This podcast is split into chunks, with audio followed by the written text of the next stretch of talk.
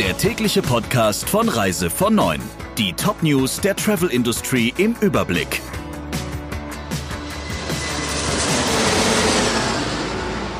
Mit Ursula Lampe. Schönen guten Morgen.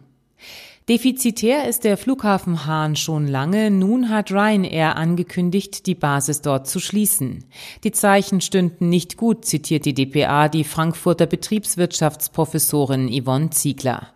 Zwar könne Ryanair den Flughafen auch ohne Basis weiter anfliegen, doch habe die Billig-Airline schon in den vergangenen Jahren Verbindungen zu anderen Flughäfen in der weiteren Umgebung verlagert. Dort, so war es in den vergangenen Tagen zu lesen, ist Ryanair nun auch an früheren Lufthansa-Slots interessiert. Die große Frage ist nun, wie sich der chinesische Konzern HNA verhält, der mit 82,5 Prozent die Mehrheit am Flughafen Hahn hält.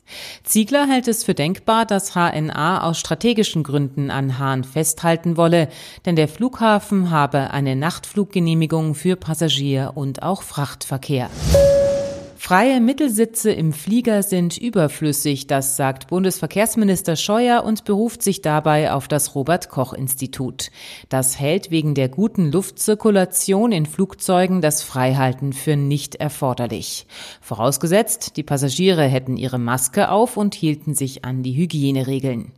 Laut Scheuer haben sich die EU-Verkehrsminister bei ihrem gestrigen Treffen darauf verständigt, dass auf Flughäfen und in Flugzeugen EU-weit für alle eine Maskenpflicht gelten soll, für Kinder ab dem sechsten Lebensjahr. Außerdem sollten bei der Abfertigung an den Flughäfen die Abstandsregeln eingehalten werden, auch wenn es dann länger dauere. Geeinigt haben sich die EU-Gesundheitsminister außerdem darauf, Urlauber, die aus Risikogebieten zurückkehren, an den Flughäfen auf Corona zu testen. Die Lokale im Vergnügungsviertel Punta Ballena in der britischen Touristenhochburg Magaluf sind geschlossen, Party gemacht wird trotzdem. Wie das Mallorca Magazin unter Berufung auf die Polizei berichtet, ziehen die jungen Leute nun an die Strände, um dort ohne Mindestabstand und Masken zu feiern. Nach den nächtlichen Partys sähen die Strände sehr vermüllt aus, heißt es weiter. Die Polizei habe die Anwohner aufgefordert, Menschenansammlungen sofort an die Ordnungshüter zu melden melden. Ein Fünftel der Geschäftsreisenden spart, wo es geht und wählt die kostengünstigste Option. Zu diesem Ergebnis kommt eine Studie von SAP Concours, wobei unter den Sparfüchsen die Frauen in der Mehrheit sind. Etwas mehr als die Hälfte der Befragten zählt sich selbst zu den Pragmatikern, die zwar kostenbewusst sein wollen, aber das aus Stress und Zeitdruck nicht immer schaffen.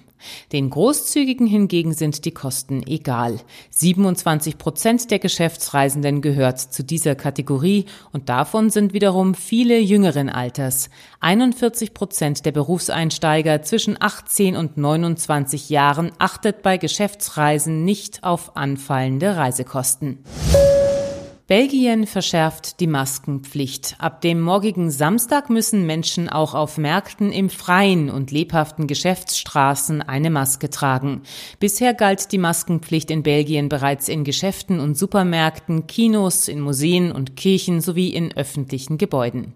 Laut Medienberichten sollen sich die Menschen in Belgien zudem pro Woche mit nicht mehr als 15 Personen treffen.